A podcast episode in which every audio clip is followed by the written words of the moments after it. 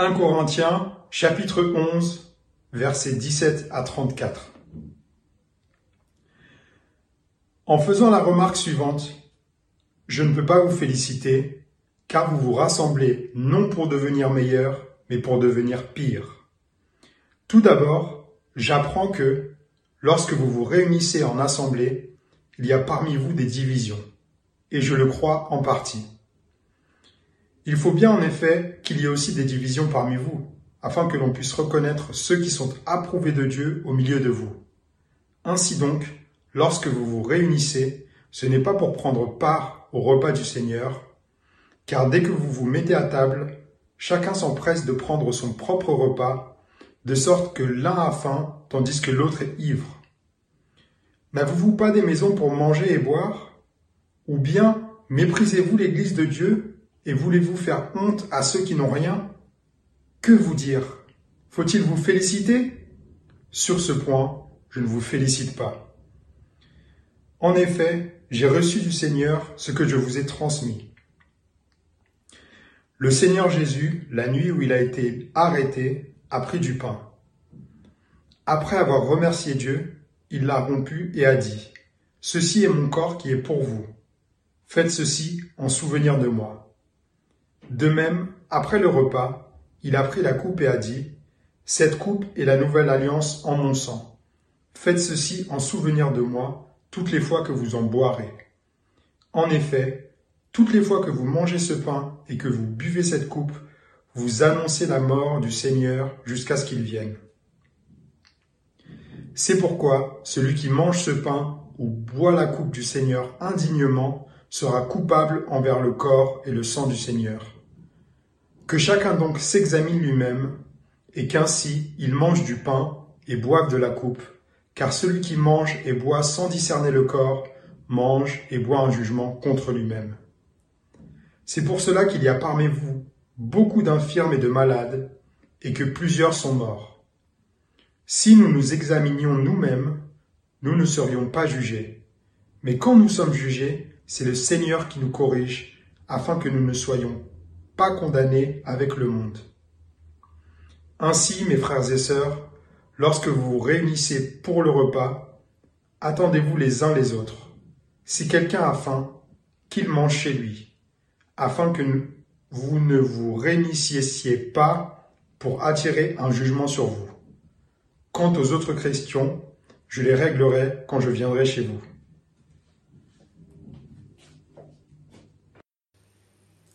Vivre autrement la communion.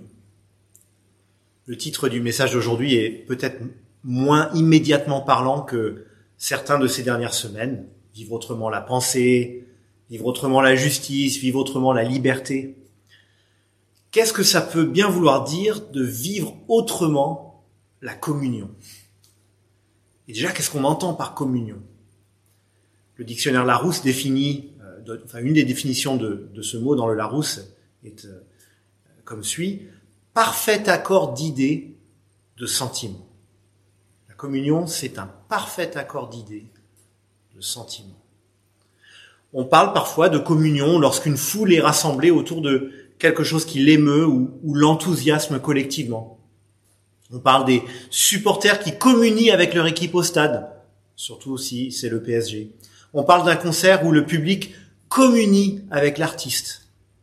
Je pense l'avoir entendu à propos de manifestations également. On est en France après tout. Les manifestants communient en défilant dans la rue. En fait, tout le monde ou presque a déjà eu l'occasion de vivre une forme de communion dans ce sens large. Mais bien sûr, le terme communion est particulièrement important pour nous qui sommes chrétiens. Dans la tradition chrétienne, ce terme désigne la nature des relations entre nous, entre frères et sœurs dans la foi. On parle d'ailleurs de communion fraternelle, communion entre frères et sœurs. Mais il y a aussi un sens plus précis du terme euh, dans la pensée chrétienne dans la Bible. On désigne parfois par communion le repas que Jésus a institué pour ses disciples, également appelé Sainte Seine ou repas du Seigneur. L'apôtre lui-même associe ce repas à la communion un peu plus tôt dans cette même lettre, première lettre aux Corinthiens, au chapitre 10, verset 16, lorsqu'il écrit La coupe de bénédiction que nous bénissons n'est-elle pas la communion au sang de Christ? Le pain que nous rompons n'est-il pas la communion au corps de Christ? 1 Corinthiens 10, 16. Or, on va voir dans notre texte le rapport direct entre ce repas du Seigneur et les relations entre frères et sœurs. L'apôtre Paul va répondre à un problème dans l'église de Corinthe autour de ce repas du Seigneur, mais en montrant l'enjeu pour la vie communautaire plus largement. On va y réfléchir à la lumière du, texte que Julien vient de lire. Lorsqu'on rapporte à l'apôtre Paul ce qui se passe à Corinthe autour du repas du Seigneur, il réagit en soulignant, et ce seront nos quatre brefs temps de réflexion, un scandale, un rappel, une mise en garde et une exhortation. On commence donc par un scandale. Qu'est-ce qui se passe encore à Corinthe? Depuis quelques semaines, on constate que l'apôtre Paul répond à une lettre envoyée par les Corinthiens où il passe en revue tous les problèmes de l'Église. Et on l'a vu, les problèmes ne manquaient pas. Conflits, immoralité, idolâtrie, procès entre membres de l'Église, et j'en passe.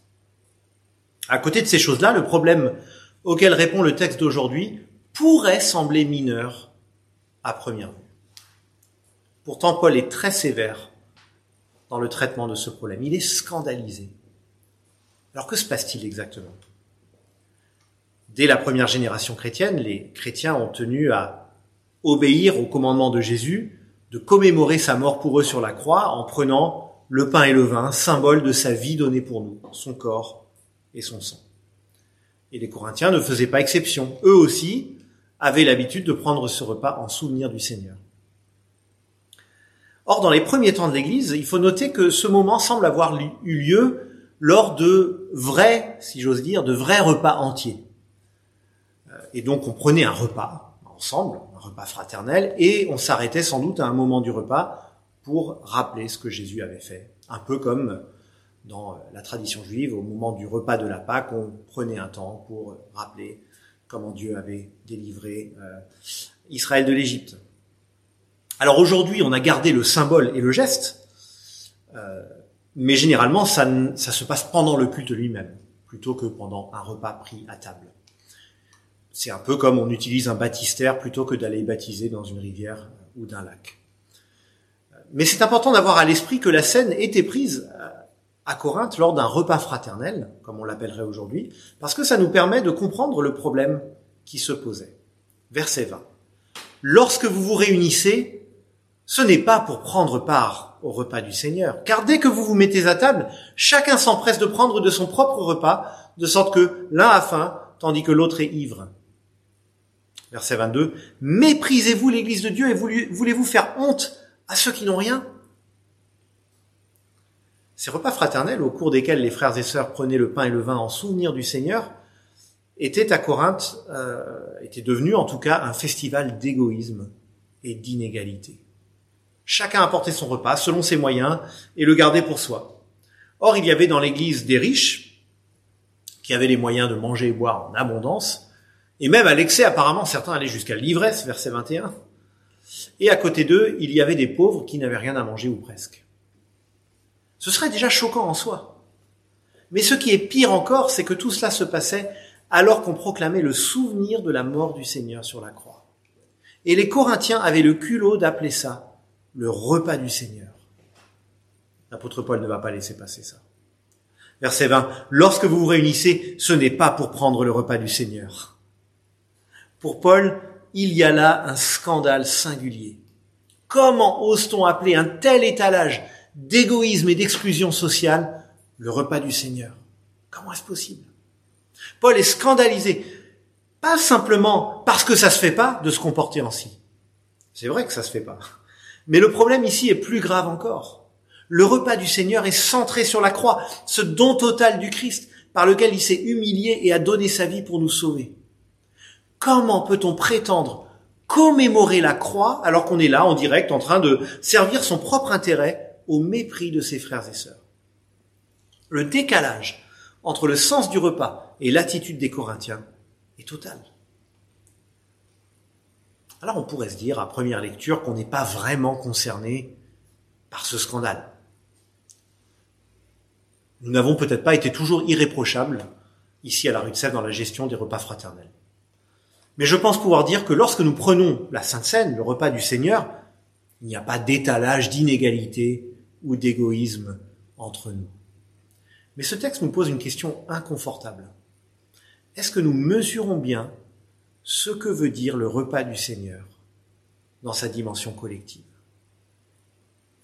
Je ne peux pas célébrer le fait que j'ai été aimé et pardonné par quelqu'un qui a tout donné pour moi et dans le même temps traiter mon frère ou ma sœur avec mépris ou même avec indifférence. Nous y reviendrons un peu plus loin, mais d'abord, euh, l'apôtre Paul poursuit par un rappel. Un rappel. Alors c'est presque toujours une mauvaise idée de, de citer des textes bibliques hors contexte. C'est presque toujours une mauvaise idée. Peut-être qu'il y a quelques exceptions, ça se discute, mais les versets 23 et 26 en sont peut-être une. L'apôtre Paul y rappelle ce dernier repas de Jésus avec ses disciples, et il est légitime que cet extrait soit parmi les textes couramment utilisés au moment de prendre la scène. Et ce serait pas simple de rappeler à chaque fois, lorsqu'on préside la Sainte Seine, la situation à Corinthe à laquelle Paul faisait face au moment d'écrire ces lignes. Mais il est tout de même important de connaître ce contexte. Et nous en avons l'occasion aujourd'hui. Nous venons de voir au verset 17 à 22 que Paul est scandalisé par l'attitude des Corinthiens. Et conclut cette première section avec sévérité. Je ne vous félicite pas. Verset 22. Faut imaginer l'ambiance au moment où cette lettre est lue publiquement dans l'église de Corinthe. Mais bon, l'ambiance était déjà un peu tendue, je pense, depuis un moment. Je ne vous félicite pas, écrit Paul. Verset 23. En effet, je ne vous félicite pas, en effet, j'ai reçu du Seigneur ce que je vous ai transmis. Le Seigneur Jésus, la nuit où il a été arrêté, a pris du pain. Après avoir remercié Dieu, il l'a rompu et a dit, ceci est mon corps qui est pour vous. Faites ceci en souvenir de moi. Autrement dit, Paul rappelle les Corinthiens à l'ordre en disant, cette tradition que je vous ai transmise, je l'ai reçue du Seigneur lui-même. Alors ce par quoi l'apôtre Paul veut dire, je pense, des apôtres qui l'ont reçu, qui l'ont reçu du Seigneur. Peut-être par une révélation personnelle, c'est possible. Cette tradition, je l'ai reçue du Seigneur lui-même. Rappelez-vous ce qu'il a fait. Rappelez-vous ce qu'il a fait la nuit où il a été arrêté. Rappelez-vous le sens de ses gestes. Il a donné son corps, il a versé son sang nous. Dans ce rappel de l'apôtre Paul, je soulignerai trois expressions clés, très brièvement. D'abord, le pour vous du verset 24. Pour vous. Jésus n'a pas donné son corps et versé son sang pour servir son intérêt, c'est une évidence. Il l'a fait pour nous. Et quand nous prenons ce repas, ça doit amener chez nous une double prise de conscience. Conscience de ce que nous avons reçu de lui, mais aussi, et c'est peut-être moins euh, un réflexe pour nous, conscience du modèle que cela nous donne pour notre façon de vivre. Non pas pour moi, mais pour Dieu et mon prochain. Et combien c'est dur, pour moi le premier. Combien cela va à l'encontre de, de mes premiers réflexes. Deuxième élément que je soulignerai dans ce rappel de l'apôtre, en souvenir de moi. Versets 24 et 25. Ce n'est pas simplement le souvenir d'un défunt. C'est pas juste le souvenir ému de quelqu'un qu'on ne verra plus jamais. C'est le souvenir d'une mort qui a conduit à la vie pour Jésus et pour nous qui lui avons confié notre vie. Or, ce souvenir qui est marqué lors du repas du Seigneur nous oblige en quelque sorte à ne jamais oublier. J'imagine que comme moi, vous vous êtes posé cette question. Est-ce qu'après la crise sanitaire, on recommencera à se serrer la main, à se faire la bise comme avant Est-ce qu'on le fera autant? Est-ce qu'on le fera oui mais moins? Est-ce qu'on le fera plus? Est-ce que, à force en fait de ne plus faire certaines choses, on aura oublier euh, comment se comporter avec d'autres personnes et on se sera habitué à juste saluer de la main ou voir à faire un, coup de coude? Est-ce qu'à force de ne plus faire comme avant, on aura oublié comment faire? L'un des buts du repas du Seigneur, c'est de nous empêcher d'oublier la croix. Alors certes, ce n'est pas la seule façon de nous en souvenir. Nous en souvenons par l'enseignement, par la lecture de la parole. Mais Dieu a voulu qu'un geste, quelque chose d'à la fois tactile et, gustatif, vienne nous rappeler de façon presque viscérale ce que Jésus a fait pour nous. Et s'en souvenir régulièrement, c'est à chaque fois se rappeler qui nous sommes et qui nous sommes appelés à être. Pardonnés par Dieu grâce à Jésus-Christ, adoptés comme ses enfants, libérés d'une vie sans Dieu, envoyés pour aimer Dieu et notre prochain. Le troisième élément de ce rappel que je soulignerai, c'est jusqu'à ce qu'il vienne, verset 26. Il n'y a pas que le souvenir, il y a aussi l'attente. Car si nous commémorons une mort, nous disons aussi que nous sommes en communion avec celui qui est vivant pour toujours. La scène nous rappelle que nous fondons notre vie sur la mort de Jésus à la croix, mais nous avons les yeux fixés sur son retour. En prenant le repas du Seigneur, nous voyons devant nous la feuille de route de notre vie, rester attaché à Jésus jusqu'au bout. Vivre chaque jour de sa vie donnée pour nous et vivre ensemble les uns avec les autres dans cette perspective. Et justement, il est frappant qu'après ce rappel du, du sens du repas du Seigneur, Paul revient au problème des repas corinthiens et va les mettre en garde contre les conséquences de leur attitude. C'est notre troisième point, une mise en garde. Après ce rappel de la scène, Paul donc revient au problème des Corinthiens et il est à nouveau sévère. C'est pourquoi celui qui mange ce pain ou boit la coupe du Seigneur indignement sera coupable envers le, le corps et le sang du Seigneur. Paul souligne que le repas de communion renvoie à quelque chose de tellement essentiel qu'il est hors de question de prendre ce repas indignement. Et là, on touche à un point délicat. Parce qu'en lisant cela, on pourrait se dire, mais, alors je suis pas digne de prendre ce repas, de prendre ce repas. Cette semaine, j'ai tenu des paroles blessantes, euh, je n'ai pas vraiment dit la vérité à, à tel sujet, ou pire encore. Qui d'entre nous est digne de prendre ce repas? Et quand Paul poursuit au verset 28 en disant que chacun donc s'examine lui-même, on suppose qu'il faut passer en revue ses pensées et ses comportements de la semaine écoulée avant de pouvoir prendre la scène. Alors, tout n'est pas faux dans cette approche, et elle peut même être bénéfique dans un sens. Oui, il faut prendre la participation à ce repas très au sérieux, c'est ce que Paul dit. Et oui, il est important dans notre marche avec Jésus de prendre régulièrement des temps d'introspection et de confession. Bah, ces choses dont on est conscient qu'on les a faites ou pensées, bah, justement de les amener à Dieu, de demander pardon, de les remettre devant lui et de recevoir son, pardon.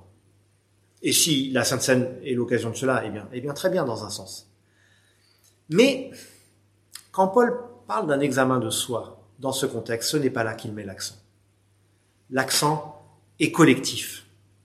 Paul vient de parler de ceux qui méprisent l'Église de Dieu en vivant ce repas de façon égoïste, à l'opposé total du sens de la croix. Ceux qui mangent et boivent indignement ici ne sont pas des chrétiens qui ont commis certains péchés, ou alors c'est nous tous mais des chrétiens qui, tout en disant prendre le repas du Seigneur, vivent une attitude qui va ouvertement à l'encontre de son sens. Ils prétendent se souvenir de la croix alors que leur attitude semble dire que Jésus n'a pas donné sa vie finalement, que tout est resté comme si l'évangile n'était pas vrai, chacun vit pour soi, chacun sert son intérêt, chacun profite de sa situation, tant pis pour celui qui a moins de chance. Se comporter ainsi, dit Paul, c'est faire insulte à l'œuvre de Christ, et donc à Christ lui-même. C'est verset 27, être coupable envers le corps et le sang du Seigneur. Que ces mots sont durs. Et il va encore plus loin lorsqu'il ajoute au verset 29, celui qui mange et boit sans discerner le corps, mange et boit un jugement contre lui-même. Il y a un débat d'interprétation autour de l'expression discerner le corps. Paul veut-il parler du corps du Seigneur crucifié? On oublie la croix, on oublie ce que ça symbolise, ce, ce, ce pain qu'on est en train de manger. C'est possible. Ou bien veut-il parler du corps au sens de la communauté, l'Église comme corps de Christ, comme il le fera juste au chapitre suivant. On prend le pain et le vin sans discerner l'Église autour de nous. C'est peut-être un peu plus probable dans le contexte. Mais on ne doit pas trop s'inquiéter de ce débat parce que ça ne change pas fondamentalement la donne. La conclusion est la même.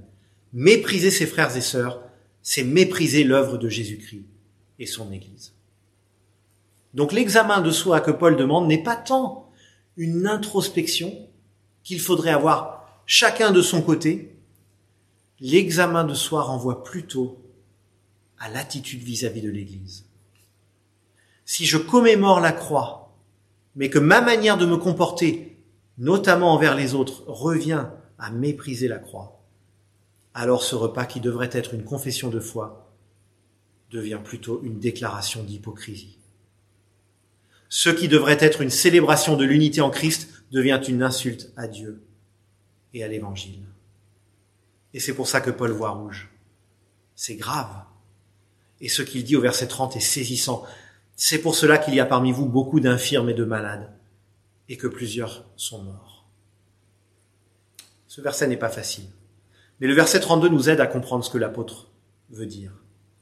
Paul évoque des épreuves que le Seigneur, dans sa souveraineté, utilise pour amener les Corinthiens à prendre conscience de leurs besoins de changement. Alors c'est un verset à manier avec prudence. Il n'y a pas, dans la Bible, d'un point de vue général, il n'y a pas de lien direct entre maladie et péché.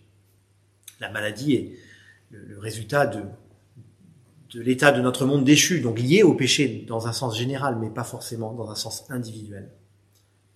Donc c'est un verset à manier avec prudence. Paul dit ces choses avec son autorité d'apôtre. Le Saint-Esprit lui a permis de voir clair sur la situation à Corinthe. Il établit un lien entre ces graves divisions, ce caractère particulièrement outrageux et choquant dans la manière dont les Corinthiens prennent la scène, et certaines de leurs souffrances. Et il est incontestable que quand une Église vit en porte-à-faux avec Jésus, de façon répétée, elle s'expose à la souffrance d'une manière ou d'une autre. L'épreuve n'est pas toujours la conséquence de nos mauvaises actions, mais l'épreuve est toujours l'occasion de se placer devant Dieu, de se rendre humble devant lui et de saisir sa grâce. Et sa grâce, on en a toujours besoin. Et c'est ce que les Corinthiens sont appelés à faire dans cette situation.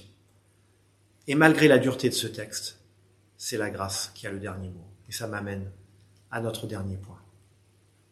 Une exhortation. Malgré ces mots sévères, Paul ne perd jamais de vue la grâce de Dieu à l'égard des Corinthiens. On le voit, ne serait-ce que lorsqu'il rappelle le sens du repas du Seigneur au verset 23 à 25. L'apôtre rappelle que Jésus a conclu une nouvelle alliance avec ses disciples, une expression biblique qui renvoie à une nouvelle relation avec Dieu fondée sur son pardon. Jésus est mort pour le pardon de leurs péchés, pour subir la condamnation à leur place. Le simple fait de prendre le repas du Seigneur revient à dire j'ai été pardonné, j'ai été adopté dans la famille de Dieu. Paul ne remet pas en question ce pardon essentiel. Et c'est pour cela que, malgré tous les problèmes des Corinthiens, il ne, les, abandonne pas à leur sort. S'il les invite à s'examiner, c'est bien qu'il n'a pas perdu espoir. Ils peuvent revenir à une meilleure attitude. Et pour nous aussi, la Sainte Seine peut être l'occasion d'un examen de soi, de nos relations, notamment lorsque nous sommes en conflit avec un frère ou une sœur, nous devrions résoudre ce conflit euh, avant de reprendre la scène.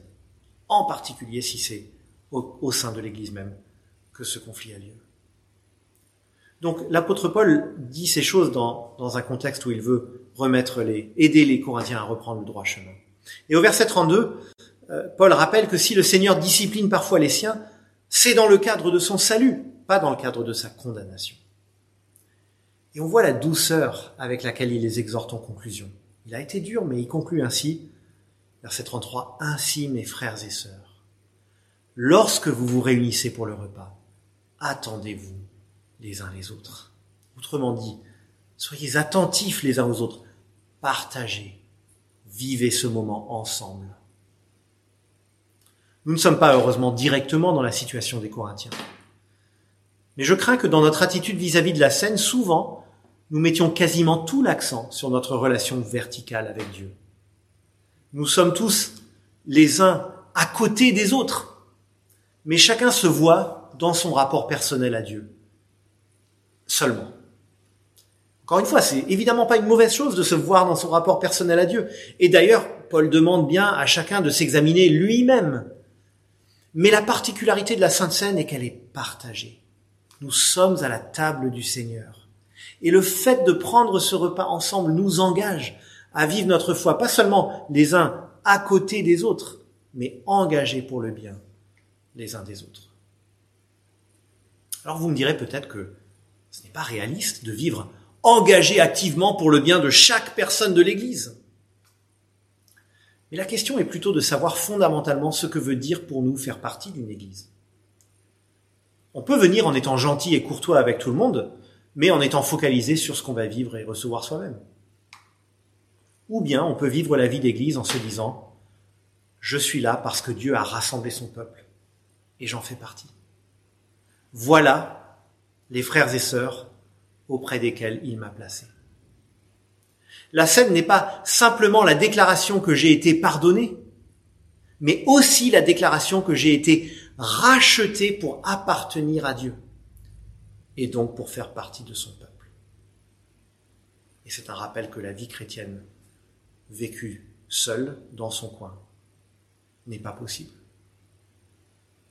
Et si nous voyons la scène que nous prenons dimanche après dimanche, si nous venons sur place à l'église en tout cas, et euh, j'espère que pour euh, beaucoup qui ne le font pas pour l'instant, peut-être pour, d'excellentes raisons et, des raisons tout à fait normales, j'espère que très bientôt nous pourrons vous, retrouver et prendre ce, ce, repas ensemble.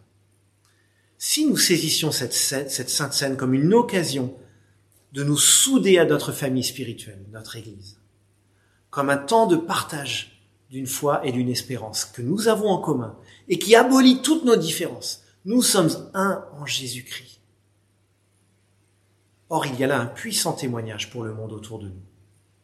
Non pas que le monde va forcément être présent au moment où on prend la scène, mais cette réflexion qui doit venir de chaque fois que nous prenons de la scène et la manière de, de vivre qui doit s'en suivre est un puissant témoignage. Dans son livre paru récemment à titre posthume, notre regretté frère et ami Edouard Nelson cite une phrase d'André Consponville qui évoque à propos de beaucoup de relations humaines, je cite, les tièdes convivialités des égoïsmes. Les tièdes convivialités des égoïsmes. Cette phrase est très bien trouvée.